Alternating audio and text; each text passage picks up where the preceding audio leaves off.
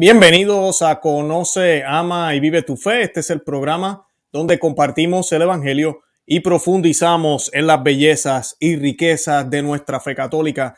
Les habla su amigo y hermano Luis Román y quisiera recordarles que no podemos amar lo que no conocemos y que solo vivimos lo que amamos. En el día de hoy tenemos un programazo, un programa muy caliente, creo que muy importante eh, para poder entender las circunstancias actuales de la Iglesia Católica, lo que está pasando dentro de la Iglesia Católica, que lamentablemente no todo es bueno e inclusive yo me atrevería a decir que muchas cosas ahorita mismo no son buenas, son muy malas.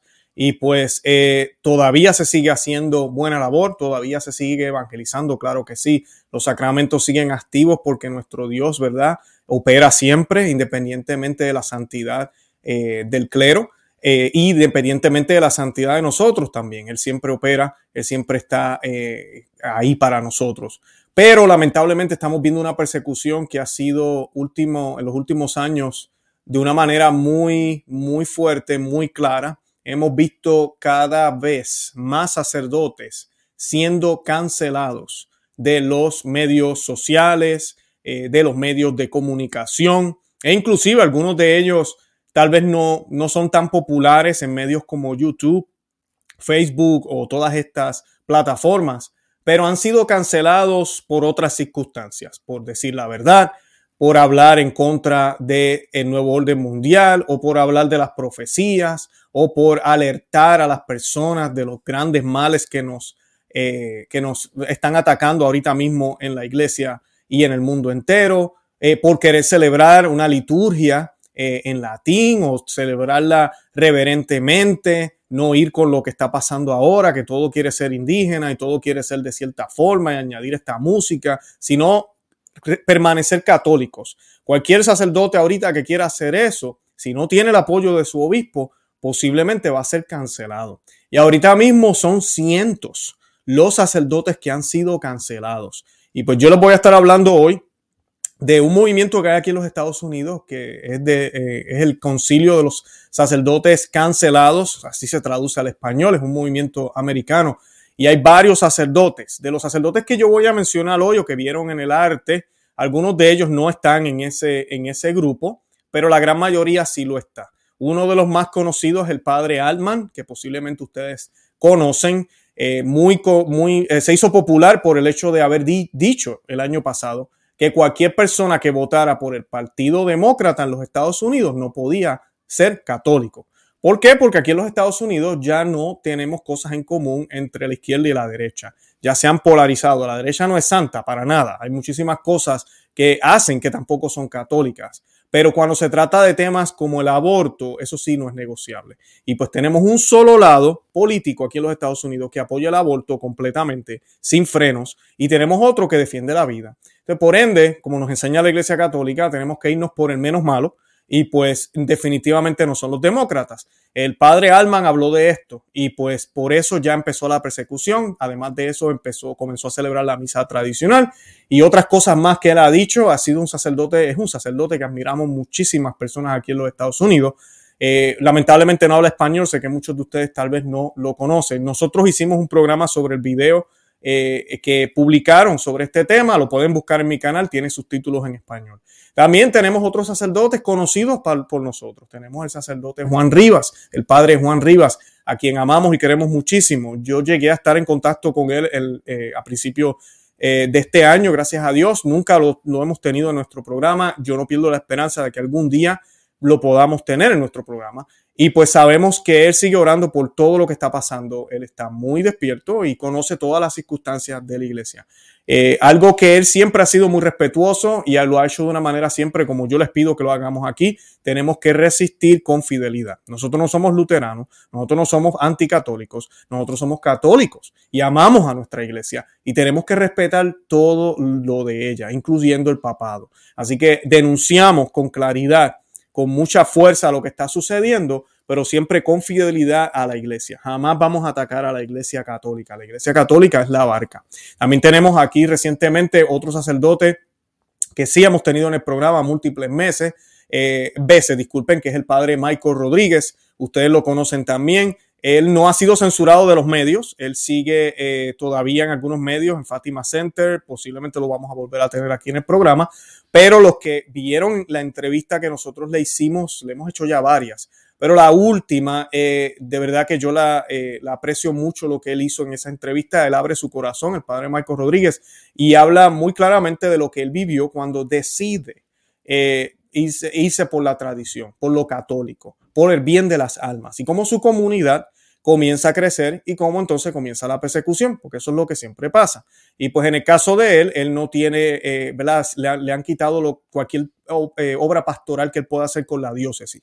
Sigue estando en buen eh, estatus con la Iglesia Católica, es un sacerdote, puede celebrar misa, pero pues no tiene parroquia y lo han, lo han aislado. Básicamente eso es lo más que hacen, de eso vamos a hablar hoy. También tenemos al padre que ustedes conocen muchísimo, el más reciente, el padre... Eh, Raúl Sánchez, disculpen, eh, que también lo hemos tenido aquí varias veces, tres veces, o sí, a tres veces lo hemos tenido aquí en el programa, un padre que yo quiero muchísimo, le han dado un consejo, le han dicho que se aleje de, de los medios y él pues está acatando la orden, los que siguen al padre Javier Olivera, él, le hizo una entrevista y el padre eh, Raúl Sánchez pues hace el anuncio en ese, en ese programa. Y pues yo no tengo más detalles de esa situación, lo único que sí sabemos es que no lo vamos a estar viendo él sigue también muy bien, sigue haciendo, puede celebrar, no, no, no está cancelado en ese sentido. Así que de eso voy a estar hablando hoy, porque no todos los sacerdotes cancelados le han quitado parroquia o han perdido su, capacidad de ser sacerdote. Muchos han sido de una forma o la otra. Le han prohibido hacer esto, le han prohibido hacer lo otro, le han pedido que se tome un tiempo, como le pasó al sacerdote de Costa Rica, el sacerdote de Sisto, eh, si no me equivoco es el nombre de él, eh, que por celebrar la misa novusoldo en latín, eh, lo, han, lo, han, enviado de retiro por seis meses y así hemos visto muchísimas historias. Eh, yo puedo seguir nombrando, así que si quiero hacer la salvedad, si se me olvida algún sacerdote, si no lo he mencionado, son muchísimos en inglés y en español que han sido cancelados. Entonces, ¿qué rayos está pasando en la Iglesia Católica? ¿Desde cuándo se cancelan sacerdotes? ¿Por qué se cancelan sacerdotes? Usualmente cuando uno escucha noticias como esta, pues uno lo que piensa es abuso de un niño, eh, tiene tendencias eh, homosexuales, se robó dinero del altar, hizo alguna cosa que no es católica, habló algún tipo de herejía, pero el problema es que ese no es el caso. E inclusive, lo triste de las circunstancias que estamos viviendo hoy en día es que los que hablan herejías, los que se ponen a bailar el cha-cha-cha en TikTok o se ponen a disfrazarse de payaso o a hablar estupideces, a esos no los han censurado. De esos hay muchísimos allá afuera. Y yo he hablado aquí de muchos de ellos, tenemos aquel de Alemania que hizo el altar de tierra, tenemos al padre James Martin haciendo estupideces, otros sacerdotes defendiendo lo que Alemania está haciendo, que el Espíritu Santo obra de esa manera, y por eso en Alemania sí se pueden bendecir a las parejas del mismo sexo, es el mismo Espíritu, Espíritu Santo que habla distinto a los alemanes y le habla distinto al mundo entero, qué sé yo. Así que todo esto es lo que estamos viendo en la iglesia, un desbarajuste, un desbarajuste. Esto no es obra del Espíritu Santo, es obra del demonio. Las puertas del infierno no prevalecerán contra ella definitivamente, pero pero sí, el infierno o, el demonio puede tentar a las almas que están en la iglesia, que estamos dentro de la iglesia, los que estamos vivos, la iglesia militante. Por eso somos la iglesia militante, lenguaje que se nos olvida, que ya no nos hablan. Militante, estamos en guerra y en batalla. Que, que usted sea católico, que usted se bautizó, que usted vaya a la misa, que usted tenga los sacramentos, a usted no lo hace ya inmune del pecado y usted no tiene que preocuparse por nada ni luchar, ni luchar la batalla. Al contrario, es al revés a usted Satanás lo odia y lo detesta más que nunca. A ti a mí nos odia y nos detesta más que al pagano, porque al pagano lo tiene en sus garras, pero a ti a mí nosotros estamos tratando de perseverar y mantenernos cerca del Señor. Entonces, lamentablemente, mucha gente no ve eso y piensan que, oh no, ya estamos bien. Y tenemos que tener mucho cuidado porque como voy a estar hablando hoy, inclusive citando la Biblia, vamos a estar hablando de los, de los lobos disfrazados de ovejas, vamos a estar hablando de cómo San Pablo y Jesucristo nos hablaron de esto que está pasando dentro de la Iglesia Católica y cómo vamos a ser perseguidos, porque laicos también estamos siendo perseguidos. Yo soy muy atacado a cada rato por católicos. Eso es lo más triste. La eh, persecución que nos va a tocar a los católicos que nos mantengamos fiel a la doctrina de dos mil años mayormente va a ser por propios católicos. Lamentablemente, me da pena decirlo, pero así va a ser. Yo quiero que comencemos con una oración que eh, a mí me gusta muchísimo. Eh, se la vamos a dirigir a la Santísima Virgen, como siempre hacemos. Y yo quiero que mientras yo hago esta oración, usted ore por la iglesia de su país. Piense en su país. por su diócesis y pídale a la Santísima Virgen y a San José que intercedan por su diócesis. Si la quiere escribir el nombre en el comentario, perfecto. Escriba eso y nosotros vamos a estar orando por su diócesis. Yo voy a hacer una oración que fue escrita por Santo Tomás de Aquino. Y es una oración que me encanta y la quiero hacer en el día de hoy. La vamos a hacer en el nombre del Padre y del Hijo y del Espíritu Santo. Amén.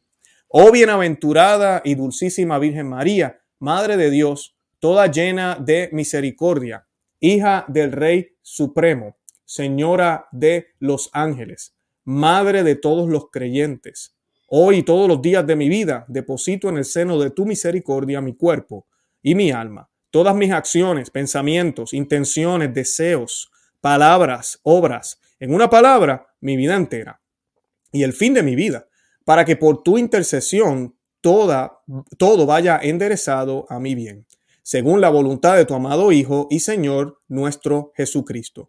Y tú seas para mí, oh Santísima Señora mía, consuelo y ayuda contra las acechanzas y lazos del dragón y todos mis enemigos.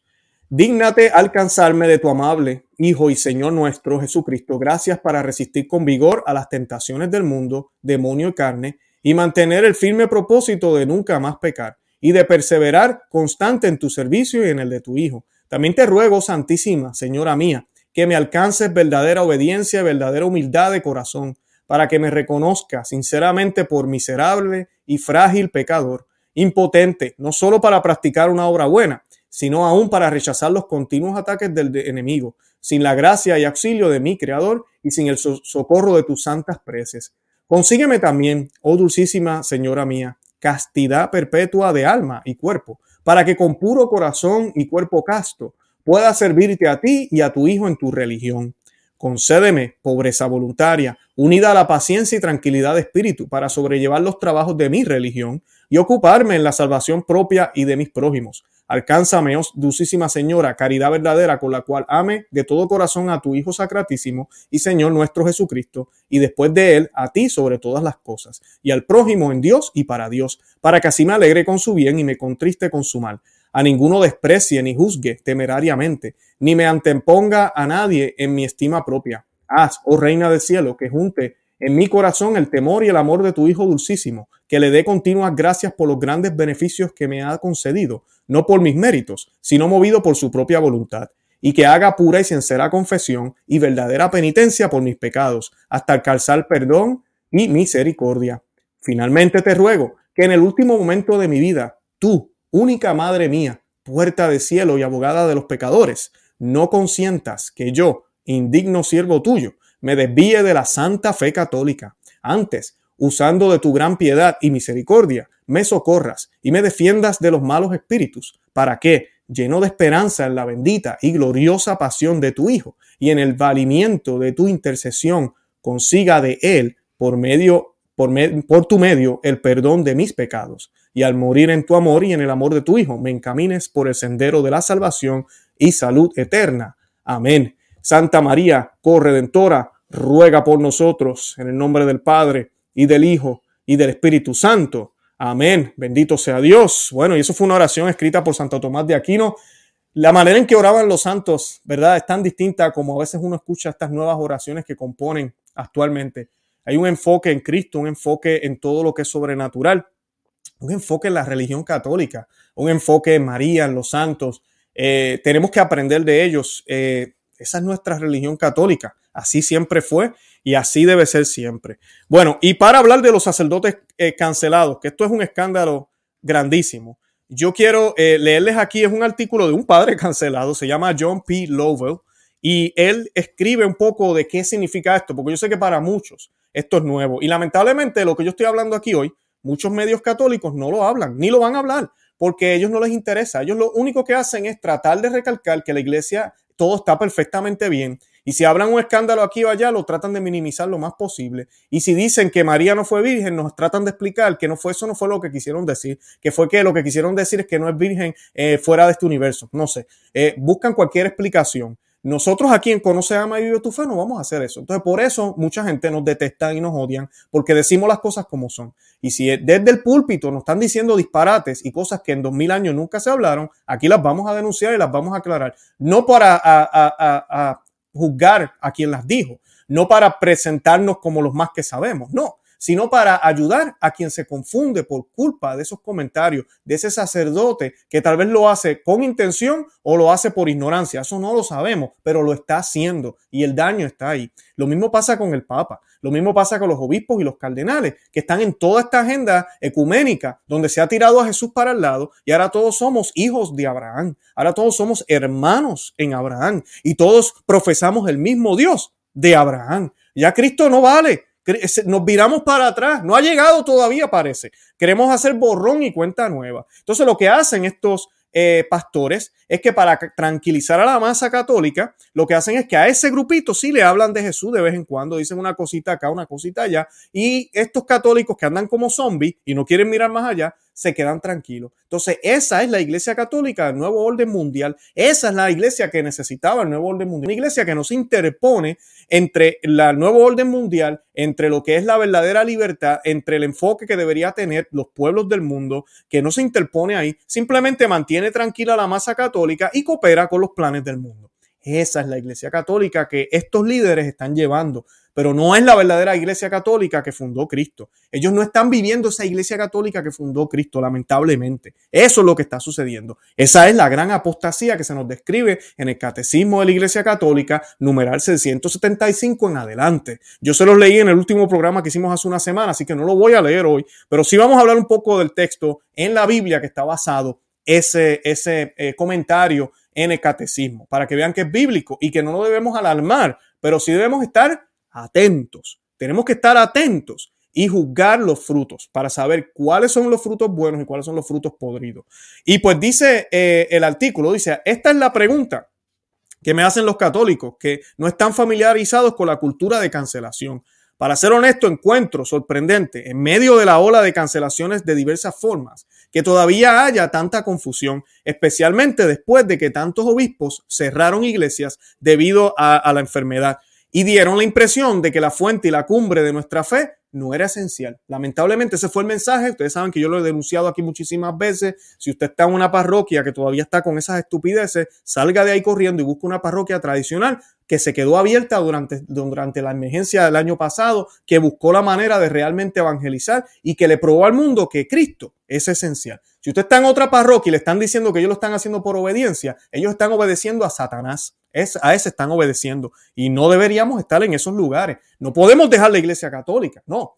Pero ahorita mismo, lamentablemente, me da pena decirlo, no todas las parroquias son iguales. Entonces tenemos que buscar buenos obispos, buenos sacerdotes, que los haya allá afuera, para el que está mirando y está atento. Pero para el que anda como zombie, no lo va a ver, no lo va a notar, va a pensar o que todo es malo o que todo es bueno. Usualmente es la última. Piensan que todo está bien todo es bueno. Si ellos me dicen que reciba al Señor con los pies de tres puertas y me vaya danzando en forma india, indígena, para mi casa con la Eucaristía en la mano, pues yo lo hago porque ese es el sacerdote que Dios me dio y, y el que se obedece no se equivoca. Eso dicen, ¿no? Y eso es falso, eso no es cierto. Búsqueme en un texto en la Biblia donde dice que el que obedece no se equivoca. Cuando habla de eso la Biblia, solo habla de Dios, a quien obedecemos ciegamente, solo a Dios, pero no obedecemos a los hombres. Y si un hombre que fue ordenado para tener el sacerdocio único de Cristo y que debería ser eco de las palabras de Dios y del Señor que murió en la cruz y resucitó al tercer día, no está haciendo ese trabajo, yo no tengo que escucharlo. Ese fue el consejo que nos dio San Pablo. Si viniera un ángel y les predicara algo distinto,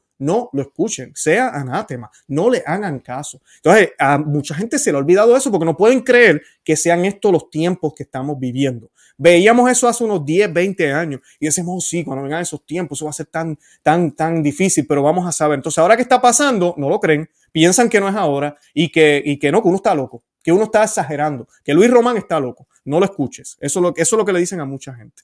Y pues este, esta cultura de la cancelación que él explica, si usted no está pendiente, no se ha dado cuenta, entonces, cómo tuvimos un presidente aquí en los Estados Unidos que lo sacaron de todos los medios sociales. Así, así estamos. Los medios sociales ahora es como decir la prensa, es como decir donde se puede uno comunicar. Y mira, ya no se puede expresar ciertas ideas y ciertas cosas. ¿Y quién decide eso? No es la ley. no es el gobierno electo por el pueblo, no es el pueblo mismo, son unos cuantos poderosos que han decidido eh, decirnos qué podemos decir y qué no podemos decir en estos medios también. Nosotros aquí en Conoce a Medio tu Fe, la razón que tenemos otro canal aquí en YouTube, Perspectiva Católica con Luis Román, nosotros estuvimos así de cerca de desaparecer. Ya me tenían con varias eh, eh, cartas, emails, me habían, ya me tenían así. Tuvimos nosotros inclusive para poder preservar los 500 y pico de videos que tenemos y poder seguir ¿verdad? Porque queremos seguir el Evangelio, hacer el sacrificio nosotros mismos, inclusive de quitar algunos programas y colocarlos en otras plataformas como en Rombo, para que la gente los viera. Lamentablemente en eso estamos. Esa es la cultura que estamos viviendo. Y no podemos decir ciertas palabras, ciertos temas no se pueden hablar. Lo hacemos como quiera, de una manera persuasiva, pero ese es el tiempo que estamos viviendo. Si usted no se ha dado cuenta, pues dése cuenta porque dentro de la Iglesia Católica está pasando lo mismo. Eh, como dice aquí el artículo, los católicos tradicionales suelen estar familiarizados con esto, suelen estar familiarizados con ser empujados a un lado tanto en la sociedad como por la jerarquía de la Iglesia. Muchos de los fieles que asisten a la misa Novusoldo, a la misa nueva, a la misa que normalmente la gente celebra, están dándose cuenta de la gravedad del problema al que se enfrentan los sacerdotes católicos ortodoxos, los que quieren hablar lo que es el Evangelio, los que quieren predicar las cosas como son, los que quieren darnos a ver el contraste. Esos son todos los sacerdotes que han estado cancelando. Y no, y mira, ninguno de los sacerdotes que yo estoy mencionando hoy, que están viendo en, el arte de este video, ninguno ha sido irrespetuoso con la jerarquía de la iglesia, para nada. Y ninguno ha dicho ningún disparate, al contrario, han sido eh, ecos, han sido profetas, han hablado lo que es el Evangelio. Eso es todo lo que han hecho. Y claro, eso es muy controversial en el 2021. Hay que callarlos de alguna manera. Lamentablemente, eso es lo que ha estado pasando. Entonces, ¿cómo podemos ayudar a estos, eh, a, nuestros compañeros católicos a que puedan comprender lo que está sucediendo y lo que pueden hacer al respecto? Pues este artículo va a ofrecer algunos detalles. Primero, no es fácil ajustar la definición de un sacerdote cancelado. En un fragmento sonoro de, un párrafo corto. De hecho, se utilizan muchos términos y frases como marginado, martirio blanco, que fue el término que utilizó Mel Gibson en el, en el video que, en la, información que él publicó, que yo la voy a colocar ya mismito para que lo vean. Él está hablando de esta coalición de padres cancelados porque él, él es parte de los que apoyan este grupo financieramente y está detrás de esto. ¿Quién es Mel Gibson? El productor y director de La Pasión de Cristo, si usted la, ha visto la película. Eh, también le llaman a estos sacerdotes enviados a la granja, ¿verdad? Nos ponen un corral, así, así les llaman. Cuando un grupo de católicos devotos se unió para formar la coalición, eh, ¿verdad? De la que estoy hablando en, la, pasada primavera, decidió utilizar el término cancelado. Es la mejor manera de describir lo que está sucediendo, ya que el término es tan omnipresente y generalmente reconocido. La iglesia está cada vez más dividida eh, entre quienes buscan acomodarse a la sociedad moderna, adaptándose a ella, y quienes se mantienen fieles a la fe y buscan convertir al mundo, algo que nos están diciendo que no hagamos desde Roma. Los obispos modernistas que buscan la unidad, que no buscan acomodarse, sino más bien continuar la misión tradicional de la iglesia de lograr el reinado de Cristo, nuestro rey. Esos son los que son cancelados. Primero aclaremos, lo que no es un sacerdote cancelado. No es un sacerdote que ha cometido un delito grave o un delito canónico. Ha habido sacerdotes culpables de delitos graves y destituidos con razón, pero no entran en la categoría de cancelados, ya que su destitución se debió a delitos que realmente cometieron y no a la lucha contra la sociedad pecadora. Cabe señalar que culpables o no culpables, los Sacerdotes, como todos los demás, merecen el debido proceso legal, tanto civil como canónico. Tienen derecho a la defensa, la presunción de inocencia, hasta que se pruebe su culpabilidad. Y el apoyo en la forma de vivencia y sustento de la diócesis u orden religiosa en la que estén eh, eh, incardinados. Cada sacerdote cancelado tiene una historia única. Es bien importante eso que, dice aquí el artículo, porque los que yo coloqué en el arte en lo más que conocemos los que hablamos español, que coloqué en el arte, tenemos al padre Raúl Sánchez, tenemos al padre eh, Rivas, tenemos al padre Michael Rodríguez eh, y hay otros más. Eh, las historias son distintas. No todos podemos encasillarlos en la misma situación, y circunstancia. Algunos todavía siguen en los medios, otros no. Algunos fue por celebrar la misa tradicional, otros no. Algunos fue por decir algo, otros no. Así que las historias son distintas, bien importante. Cada sacerdote cancelado tiene una historia única.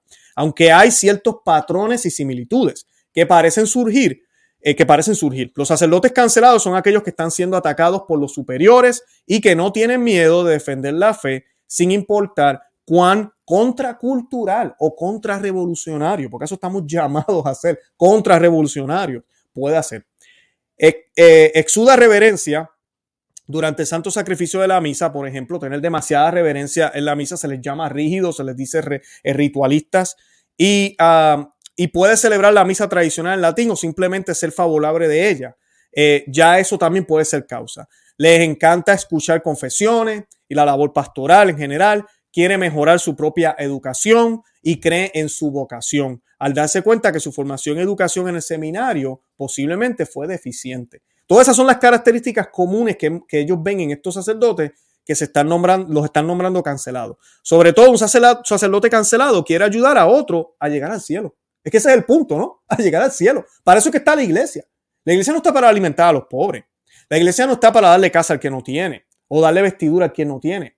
Todo eso sí es importante y lo hace la iglesia y lo seguirá haciendo y lo debe hacer. Y tú y yo estamos llamados a hacerlo de, de una manera u otra. Estamos llamados a hacer ese trabajo a visitar al preso, a ayudar al que está solo, a darle compañía, todo eso. Pero lo hacemos con un fin, para llevarlos al cielo, para ayudar al reino de Cristo, para de cierta forma yo enseñar a través de mis acciones a Cristo, no mi amor, no el amor de Luis Román, el amor de Cristo a través de las manos de Luis Román. El amor de Cristo a través de las palabras de Luis Román. El amor de Cristo a través de la actitud y lo que él hace, a través de, todo lo que él hace fuera eh, de, su vida, ¿verdad? Con otros grupos y con otras eh, organizaciones. Esa es la idea. La iglesia siempre tuvo esa visión.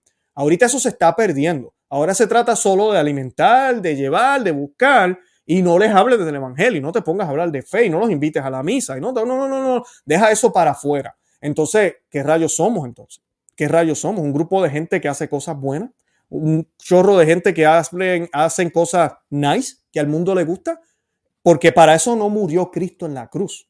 Para eso no fue que Él murió. Él murió para salvarnos. Entonces el mundo allá afuera no entiende que necesitan un Salvador.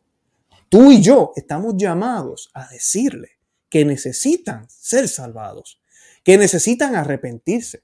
Pero si tú y yo no lo hacemos desobedeciendo una de las órdenes del Señor, minutos antes de ascender al cielo, como nos dice la Biblia, el Señor miró a sus apóstoles, a la iglesia naciente, y les dijo, vayan y prediquen a todas las naciones lo que, han, lo que yo les he dicho, lo que yo les he enseñado, y háganlos a todos mis discípulos.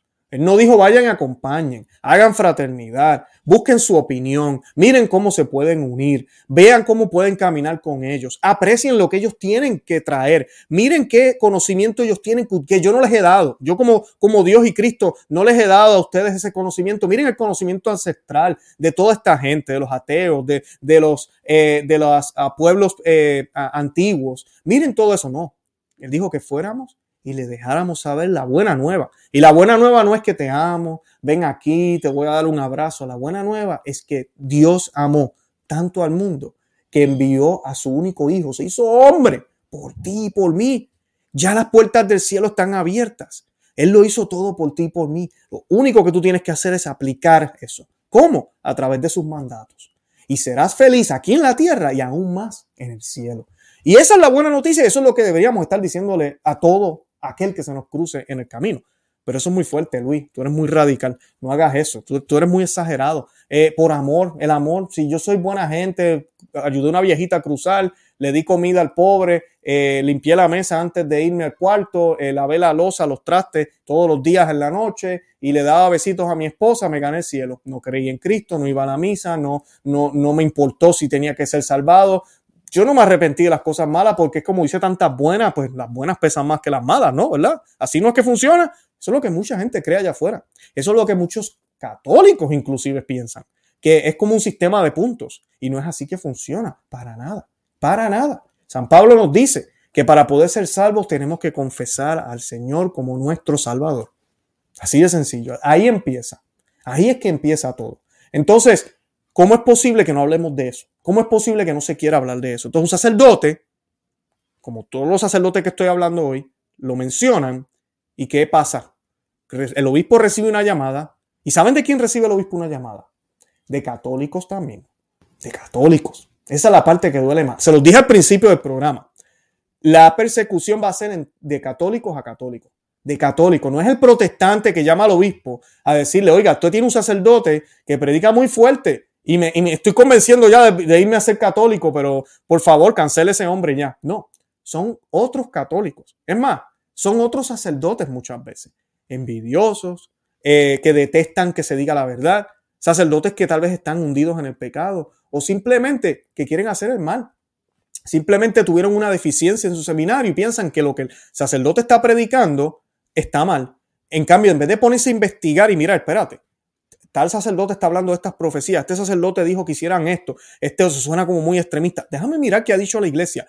Y te vas a sorprender sacerdote que me escuchas, te vas a sorprender, obispo que me escucha, te vas a sorprender, laico, laica que me escuchas, cómo la iglesia pensaba sobre la mortificación, el ayuno, cómo piensa todavía, porque está en el catecismo de la iglesia católica, catecismo actual. ¿Cómo piensa de la apostasía? Está en el catecismo actual, se los dije, numeral 675. No, esos son inventos de Luis, esos son inventos de Rafael Díaz, esos son inventos del otro, de aquel. No, no son inventos de nosotros. Está en el catecismo de la Iglesia Católica. Y cuando un sacerdote habla con claridad sobre estos problemas y nos dice que está aquí, que está ahora, que tenemos que mirar, que tenemos que abrir los ojos y darnos cuenta, porque si no nos damos cuenta, no vamos a salir del hoyo. Miren lo que el padre Rafa, eh, Juan Rivas eh, compartió hace un tiempo, en el 2019. Miren lo que él comparte aquí. Dice, formen pequeñas comunidades de vida cristianas invoquen al Espíritu Santo, lean la escritura y estudien el catecismo. Ningún sacerdote les va a ayudar. No quieren aceptar que ya no es una iglesia, sino dos, con dos cabezas diferentes, pensando diferente, caminando en sentido opuesto y ya nada más están esperando que muera el que los detiene. Esas son palabras del padre Juan Rivas, eso, ya, eso fue en el 2019 o 2018. Eh, él, la, la, imagen que ven ahí es del cardenal Müller, el cardenal Müller hizo una profesión de fe en ese año. Yo hice un programa. Para los que no saben, yo estoy en esto desde el 2019. No éramos muy grandes, que digamos, como ahora, pero estamos luchando en esto ya va, ya va a tiempo. Y recuerdo que hicimos un programa sobre esta confesión de fe que hizo el cardenal Müller. ¿Por qué el cardenal Müller tuvo que hacer una confesión de fe? Pues porque allá afuera hay un montón de gente, sacerdotes inclusive, que piensan que el infierno no existe, que todos nos vamos a salvar, que no importa crees en Cristo o no, no importa, eh, que el Señor eh, vino para todos y que no hay que bautizarse. Bueno, tanto disparate que él hizo una profesión de fe. Cuando usted lee ese documento, que es excelente, él habla básicamente de todos los artículos que están en el credo. Porque el credo es nuestra fe, es lo que nosotros creemos. Y si miren, el credo no tiene ni un solo artículo, el credo de Nicea y el credo de los apóstoles. No hay ni un solo artículo que diga, yo creo en amar al prójimo y tratarlo bien, llevarme bien y crear sinodalidad. Yo creo en darle un abrazo a todo el que se me cruce el frente y decirle Dios te bendiga. Yo creo, si es necesario, no decir Jesús para que no se ofendan, porque primero es no ofenderlo antes que se ofendan. Yo creo, nada de eso está ahí. Es todo basado en Cristo. Es todo basado en Cristo. El bien que vamos a hacer, los frutos, las buenas obras son resultado de esa unión que tenemos con Cristo. Pero nuestra fe está basada en Cristo, para Cristo, en Él. Esa es nuestra fe. Y esto que yo acabo de decir es católico. Está en el catecismo de la Iglesia Católica, está en el credo. Lea el credo, récelo, medítelo, míralo, mírelo, para que se dé cuenta que nuestra fe no está basada en ideas de ser bueno o en ideas filosóficas, están basadas en una persona y esa persona es nuestro Señor Jesucristo, nuestro único Salvador y mediador. Es, es Él, en Él todo lo podemos.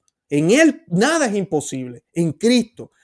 Esa es nuestra fe católica. No se trata de escuchar a todo el mundo, de escuchar al que ni siquiera conoce a Dios, de escuchar a los pueblos que han hecho sacrificios a dioses falsos. ¿Qué carimbe tengo yo que escuchar y aprender de esa gente? No tengo que aprender nada. Y no es porque yo sea mejor, es porque Dios nos ha dejado ver y Dios está con nosotros, el verdadero Dios. Y es que creo yo eso por fe. Entonces, si yo sé que lo correcto es esta doctrina porque Dios se hizo hombre y yo lo creo por fe, pues yo no me contamino y me pongo a mirar que creen los otros. Para nada. Yo trato de dejarles saber a ellos lo que yo creo. Yo los muestro con mis acciones, pero muestro lo que yo creo.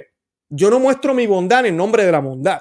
yo no muestro la unidad en el nombre de la unidad, yo lo muestro en el nombre del Señor. Esa es la diferencia. Eso era lo que hacían los misioneros cuando iban a los países. Muy distinto a lo que se está haciendo ahora. Eh, como dije, los sacerdotes cancelados, dice el artículo, eso es lo que buscan, que la gente llegue al cielo. Eh, lo sostiene, eso es lo que les da fuerza a ellos de seguir. Uno de los mayores problemas ahorita mismo del clero hoy es el arribismo. Muchos hombres buenos caen víctimas de la mentalidad de seguir adelante para llevarse bien. Muchos obispos ya no consideran que ser pastoral sea un autosacrificio y por el bienestar de las almas, sino más bien no merecer el barco. Eso es el pastoral. Un sacerdote que no causa controversia, que todo el mundo se lleva bien en la ciudad, llega el dinerito, ese sacerdote es el que yo quiero en la catedral, en la catedral grande que tenemos ahora. Eh, no se trata de sacrificio ni por el bienestar de las almas.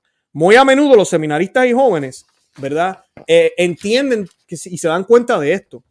Eh, y dicen que le dicen a ellos en los seminarios que el mejor sacerdote es el que tiene menos quejas, realiza el mayor alcance social y se centra en las preocupaciones culturales de hoy como el trabajo medioambiental, ¿verdad? La ecología, que es el, nuevo, el nuevo rojo, el verde, es verde ahora, y la acción social.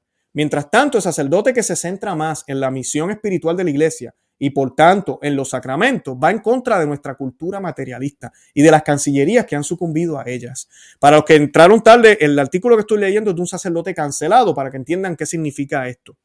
Un sacerdote cancelado puede o no tener aún sus facultades para celebrar los sacramentos públicamente. Como dije al principio, no todos los sacerdotes que están en el arte y que mencioné algunos al principio están en las mismas circunstancias.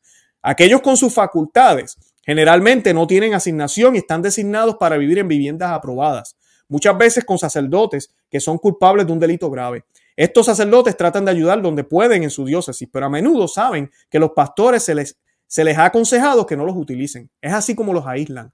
Los van, los van aislando los bailes, la gente se olvida quién era aquel sacerdote que hacía la misa tradicional en tal sitio, quién era aquel sacerdote que predicaba bonito, que predicaba fuerte, qué pasó con él, no se sabe dónde está. Así los van aislando. y esto es católicos a católicos. Miren la falta de caridad que hay, porque no han dicho nada que no sea católico. Eh, estos sacerdotes tratan, ¿verdad?, de ayudar y son echados hacia el lado. Tratan de encontrar trabajo pastoral eh, ¿verdad? Pero no son recibidos. Lamentablemente ya no se les entrega a los sacerdotes un celebret, que, que suele ser un documento del tamaño de una tarjeta de crédito que emite, que se emite anualmente y que los sacerdotes llevan en la billetera indicando que, que están en regla. Muchos dioses exigen ahora una carta de buena reputación que tenga menos de 30 días para todos los sacerdotes. Si un sacerdote cancelado no tiene sus facultades, ya esto es la otra situación, generalmente se hace de dos maneras. Esta es más o menos la situación del padre Alman, que le han prohibido hacer misas públicas. La primera es la suspensión canónica divinis. Muchos obispos no eligen esta ruta, ya que requiere un juicio canónico que el obispo podría perder. Durante los últimos años, muchos obispos, eh, incluido el, del sacerdote que escribió este artículo, que el nombre de él es John Pep uh, Lowell, eh, optan por una licencia administrativa de forma no penal ni judicial. Es como decir, eh, eh, te, mandamos en un sabático. Vete, medita, eso es lo que hacen, una licencia administrativa.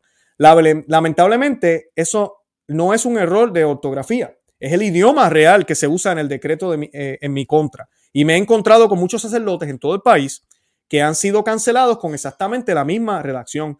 En lenguaje sencillo, este es el obispo que se aparta del derecho canónico si el sacerdote quiere apelar este tipo de decreto, el sacerdote puede iniciar un recurso jerárquico ante la congregación del clero, pero en Roma. A diferencia de un juicio canónico, el sacerdote no se le concede el descubrimiento o la, o la transparencia, por lo que el obispo puede enviar a la congregación información que el sacerdote y su abogado canónico, si puede pagar uno, no tiene conocimiento. O sea, que no tiene ni idea qué es lo que el obispo está diciéndole a Roma. Muchos de nosotros hemos descubierto que Roma ni siquiera requiere evidencia al obispo cuando cancela a uno de estos sacerdotes. La congregación simplemente asume que todo lo que dice el obispo es cierto. Esto lo aprende el sacerdote cuando la congregación emite su fallo, que tiende a, favorecer mucho a los obispos en sus fallos. El último recurso del sacerdote, si pierde esta sentencia, es con la asignatura apostólica, la Corte Suprema del Vaticano. Este es un esfuerzo costoso que lleva años. El sacerdote está obligado a buscar un abogado canónico aprobado por la asignatura para argumentar frente a ella. Este es un pequeño grupo de italianos en su mayoría, rara vez la asignatura revierte un decreto de la congregación. Muchos obispos saben que tienen riendas sueltas para eliminar sacerdotes que simplemente no les importan. En el decreto, para mi caso, la congregación del clero básicamente declaró que un obispo tiene el derecho de remover un sacerdote por cualquier motivo o sin ningún motivo, con la salvedad de que es solo temporal, sin definir qué significa temporal. Porque sabemos de algunos sacerdotes que nos dijeron que iba a ser por un año, que iba a ser por unos meses. No es por un tiempo. ¿Y cuántos años ya no van? ¿Cuántos años ya no van? Eh, yo conozco sacerdotes que por celebrar la misa tradicional los han colocado sin parroquia. No va a ser por un tiempo. Llevan ya casi décadas en esa. Así de sencillo. Simplemente los, se deshacen de ellos. Los tiran como si fuera, como si fuera basura.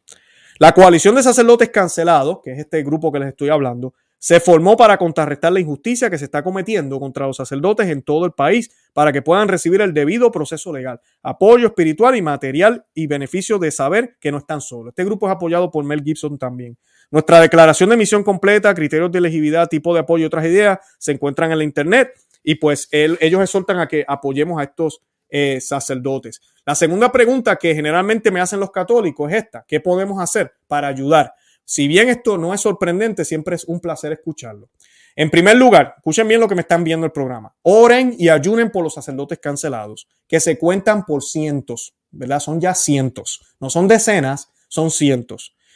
Si no miles, ¿verdad? En los Estados Unidos. En segundo lugar, si conoce a un sacerdote que ha sido cancelado, hágale saber su apoyo, que su apoyo está disponible. Por último, si desea contribuir a la misión de la coalición, visite el, sitio web que yo lo voy a estar compartiendo para los que quieran hacer algún aporte. Ahora, yo sé que muchos eh, conocen dónde estos sacerdotes están localizados, algunos de ellos.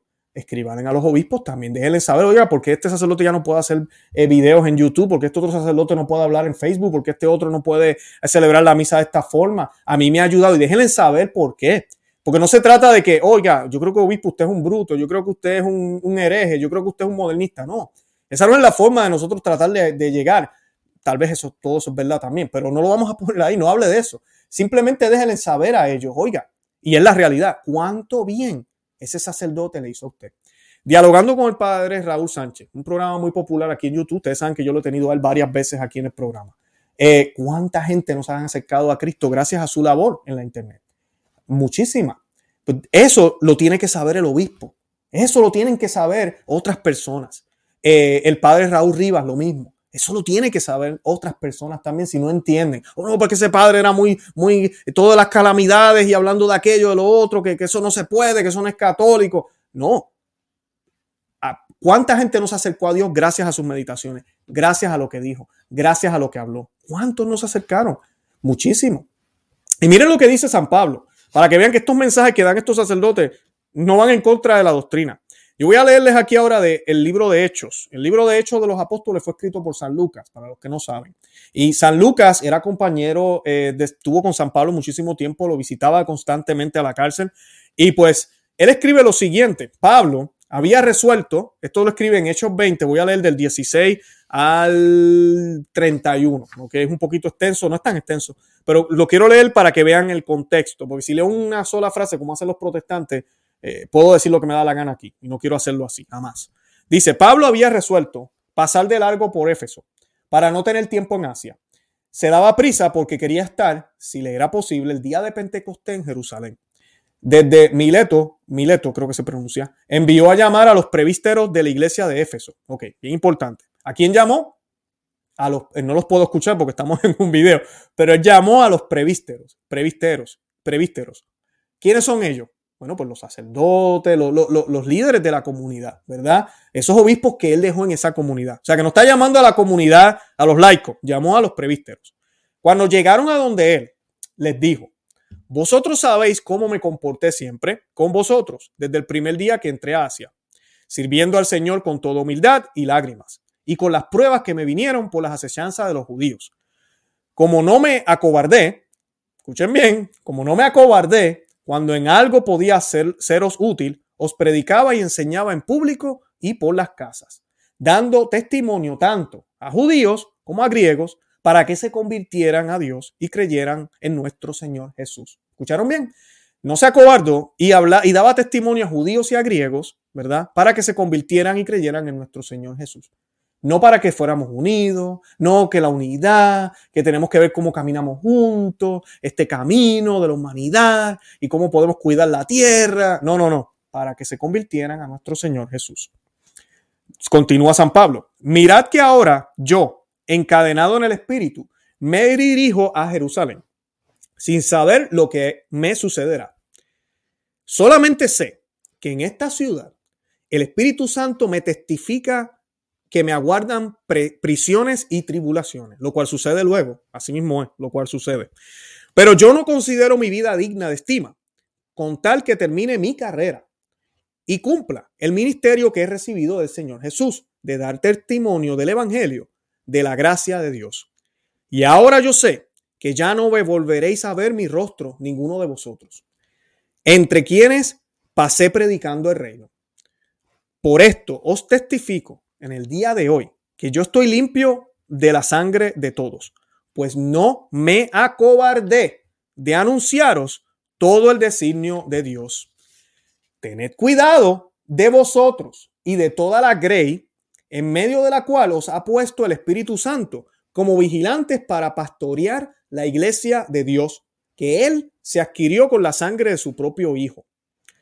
Yo sé que después de mi partida se introducirán entre vosotros, está hablando de los prevísteros, entre vosotros lobos crueles que no perdonarán al rebaño. Y también que entre vosotros mismos, entre vosotros, prevísteros otra vez, entre vosotros mismos se levantarán hombres que hablarán cosas perversas para arrastrar a los discípulos detrás de sí. Por tanto, vigilad y, acordaos que durante tres años no he cesado de amonestaros día y noche con lágrimas a cada uno de nosotros. De vosotros, disculpen. Esas son las palabras de San Pablo. Está hablando de entre ellos, entre los prevísteros. Acuérdense que él llamó a, los, a, los, líderes de la iglesia de Éfesos y les está hablando a ellos, les está diciendo de cómo cuando no lo vean más a él, cuando ya pase el tiempo, van a venir falsas doctrinas entre ellos y que ellos tienen que cuidar la grey y darse cuenta de esos problemas. Y tienen que hacer algo al respecto, obviamente. Por eso se los está diciendo. No es que lo toleren, no es que lo dejen pasar, no es que el Espíritu Santo se encargará, que esa es la actitud que estamos viendo desde Roma, aunque muchas de las cosas también vienen desde allá. Pero eso es lo que vemos. Alemania hizo lo que le dio la gana. Roma se pronunció y dijo que no se podían bendecir a esas parejas del mismo sexo. Lo hicieron como quiera. No ha pasado nada. ¿Para qué escribir un documento si no lo vas a enforzar, si no vas a decir nada? No ha pasado absolutamente nada. Nada. Así que son tan culpables los alemanes por hacerlo como lo es culpable Roma por, por dejarlo eh, eh, suceder y por no hacer nada al respecto. Miren lo que está sucediendo en China. Se hizo un acuerdo que es en secreto entre el Papa Francisco y el gobierno comunista de China. Nadie sabe qué rayos se firmó ahí. Nadie sabe, y yo creo que esto sí está pasando, cuántos millones están pasando de China al Vaticano porque el Vaticano está en quiebra, eso lo sabemos. Entonces, nadie sabe qué sucedió ahí, pero sí sabemos las persecuciones que están pasando la iglesia que se quiere mantener fiel a Cristo, porque Roma le ha dado el poder al gobierno comunista de ordenar obispos. Eso no es secreto, eso lo sabemos. Y el Papa ha dicho que debemos ser que obedientes, porque esa es la palabra ahora que el demonio quiere utilizar, la falsa obediencia. Ahora tenemos que obedecer a los gobiernos comunistas. De esa manera, yo voy a, enseñar mi catolicismo. Voy a enseñar a Cristo. Imagínense que los mártires de los primeros siglos hubiesen seguido a los emperadores romanos. Que hubiesen hecho caso. ¿Verdad? No, no, hay que ser obedientes. Pues nada, le voy a echar un poquito de incienso al César. No pasa nada. Yo sigo siendo cristiano y estoy mostrando mi amor, mi, mi eh, tolerancia hacia ellos. Mira, esto que está sucediendo ahorita dentro de la Iglesia Católica es una contradicción directa a los miles y miles de mártires y esa semilla grande que hubo en los primeros tres, cuatro siglos. Es una contradicción directa. Nadie está dispuesto a dar el cuello por, el Señor. Y los que, por, los que han tratado de decir la verdad, los cancelan. Por eso que estamos haciendo este programa. Y los cancelan. Hablan mal de ellos, los, los sacan para el lado, le quitan tal ministerio, le quitan tal cosa y no miran los frutos que los frutos son grandes, los frutos son tremendos. Yo les voy a colocar este video rapidito, quiero que lo miren. Eh, Mel Gibson es el productor y director de La Pasión de Cristo. Y quiero que lo vean para los que no lo han visto y se den cuenta porque él dice palabras muy claves aquí. Hi, there in Chicago, Mel here. The voice crying out from the wilderness of Malibu to lend that voice for your support and encouragement at your rally today. The Coalition for Canceled Priests. I mean, it's not hard to believe that there is now such a thing, as personally I know many priests uh, who have been canceled. But not for the reasons you'd think. I mean, it's not like they did a hit and run drive and left the scene of the crime or embezzled church funds, stole the altar wine, or committed some other heinous crime. No, not at all. And who's persecuting them? Well, their own bishops. How's that? Yep. Who are they? Well, they're a pack of men who generally passively sit by and tolerate any kind of nonsense, but if one of their priests utters something that resembles orthodoxy, well, then they, they spring into action, they reprimand him, and they bully him and do their best to cancel him. And succeed. They drum him out of the service, you know. Off he goes. Um, I'm really sorry about that. That's a grave injustice, and it's kind of white martyrdom. And it's nothing new. It really isn't. It's nothing new. Um, and it's a symptom it's a symptom of a very deep sickness that afflicts the church. It did not happen overnight. Um, if anyone's familiar with the missives of Archbishop Vigano, he says that the, uh, you know, the seeds of erosion of the church were sown at, with the reforms of Vatican II, and I agree with him. He suggests even that we scrap the whole thing and go back and do it the way it was before. And it was a pastoral council after all. I mean, uh, you know, uh, there was nothing wrong. It didn't need to be fixed. They were doing pretty well. At any rate, and, and you know, I've had my own run in with the bishops. I mean, who are they? Well, they're. I, I remember when I directed The Passion, I went to the USCCB uh, to get support for the film. And um, those men couldn't get away from me fast enough. And all but a few of them turned their back on me. And it was, it was pretty telling about who they were. A pretty insipid bunch. And uh, it doesn't look like anything's changed. Geez, I remember back in the 70s, uh,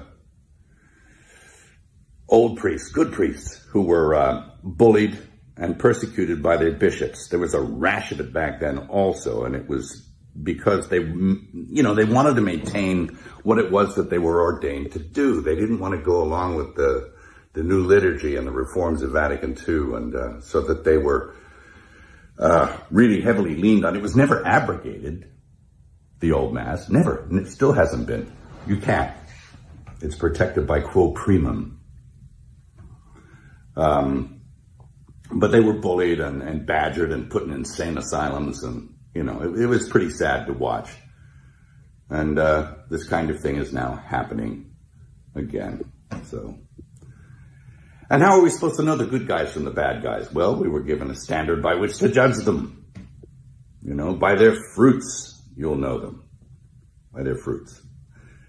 Anybody seen any good fruit lately? Well, it's tough. And look, I'm a pretty sinful guy. I mean, I'm, I'm as venal as the next guy. But I know the difference between a shepherd and a hireling. And I think that the vast majority of these bishops are just a bunch of hirelings, you know. And my question is, you know, like, who's hiring them? I don't think it's Jesus. I, is it Francis? Who's hiring Francis? Is it is it Pachamama? I mean, I think you need to look at the whole institution. And uh, you know, I'll quote uh, Archbishop Vigano again in saying that uh, he believes that there was a parallel counterfeit church set up to eclipse the real one. He's suggesting usurpation or an inside job.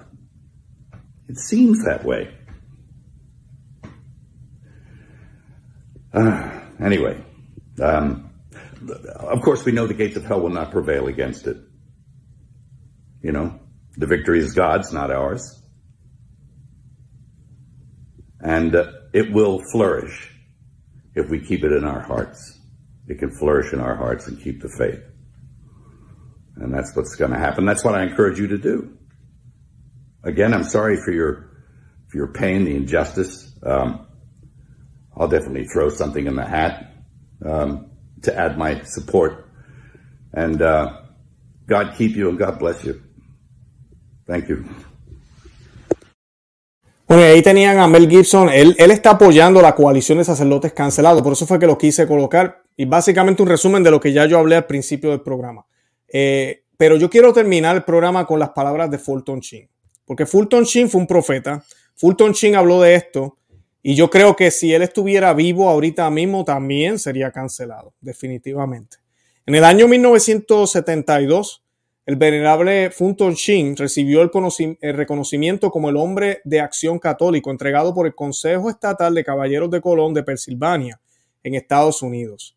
Según relata un periódico de la época, en su discurso de apertura, el arzobispo dijo que sabía que los allí presentes querían oír hacia dónde iría la iglesia en estos tiempos difíciles. Estamos hablando de 1972. si llega a estar vivo ahora, ay, ay, ay. Entonces el venerable Fulton Sheen les dijo, ¿quién va a salvar a nuestra iglesia? No nuestros obispos, no nuestros sacerdotes y no los religiosos. Depende de ustedes, la gente. Tienes la mente, tienes los ojos y los oídos para salvar a la iglesia. Tu misión es hacer que los sacerdotes actúen como sacerdotes, tus obispos actúen como obispos y los religiosos actúen como religiosos. Y pues esas palabras son fuertes. No podemos eh, olvidar que la iglesia es una iglesia jerárquica, ¿verdad? Nosotros no tenemos autoridad sobre ellos, pero sí podemos dejarles saber nuestro sentir. Es una enseñanza de la iglesia, es una enseñanza inclusive. En estos documentos modernos se defiende. Una enseñanza, la busco aquí rapidito, Lumen Gentium, número 33, dice, eh, que incumbe a todos los laicos la preclara empresa de, de, colaborar para que el divino designio de salvación alcance más y más a todos los hombres de todos los tiempos y en todas las partes de la tierra. Así que sí, los laicos podemos hablar y podemos decir. Y como Fulton Sheen exhortó aquella época, 1972, hizo esa exhortación 1972, cualquiera diría, no, pues las cosas no estaban tan malas en aquel tiempo. No, no estaban tan malas, pero ya se veía venir muchísimas cosas. Y un hombre de Dios como él vio con mucha claridad hacia dónde la iglesia se estaba dirigiendo. Y los caminos no pintaban bonito. Y ahorita estamos viendo hacia dónde sí se dirigían. Y ya estamos ahí. Estamos donde en una iglesia que está dispuesta a tener dos, un templo donde hayan judíos y musulmanes, donde se comparte una liturgia, donde compartan un mismo espacio, una eh, religión basada en la hermandad de Abraham y no en Cristo. Imagínense, a eso estamos dispuestos a ir. Así que tenemos que eh, despertar y despertar a otros, porque esto viene, el año que viene, eh, nosotros vamos a estar hablando de, esta, de este templo, esto viene y está siendo liderado por esos lobos que San Pablo nos habló en Hechos 20, que Jesucristo también nos habló en el Evangelio, por esos lobos disfrazados de ovejas. Y tenemos que despertar y despertar a otros, pero sobre todo hacer oración, denunciar y buscar las comunidades tradicionales. Basta, ya de hipocresía. Salga de esos lugares y busque donde de verdad le nutran a usted la fe, donde hayan sacerdotes que realmente estén haciendo el trabajo que tienen que hacer y dele todo el apoyo del mundo. Todos estos sacerdotes que yo mencioné hoy, los que están viendo en el arte, escríbanle a sus obispos, vayan y comuníquense con ellos, déjenles mensajes. Los que tienen canales de YouTube, eh, vayan a esos, canales, compartan esos videos para que eh, sigan creciendo esos movimientos, a pesar de que ya el sacerdote no, no puede seguir haciendo el material. Y oremos para que regresen y puedan seguir predicando la buena nueva, que todos ellos lo han hecho con muchísimo respeto y no han ofendido a nadie. Yo los invito a que visiten nuestro blog conoceamavivetufe.com, que se suscriban aquí al canal en YouTube Conoce, Ama y Vive tu Fe y al canal Perspectiva Católica con Luis Román. También que se eh, hagan miembros del, eh, ejército cristero. Tenemos un enlace aquí en la descripción que dice cómo unirse. También le pueden dar al botón que dice Join, en el canal y ahí pues pueden unirse al, al, grupo cristero y a la misma vez pues pueden accesar material exclusivo y apoyarnos, que yo sé que muchos de ustedes lo quieren hacer. Una vez más, hagamos el Santo Rosario por todos estos sacerdotes que hoy estuvimos hablando. Oremos por ellos, oremos por sus familiares, oremos por sus parroquias y oremos por la conversión de todos estos obispos. Y nada, Santa María, ora pro nobis, que el Señor los bendiga.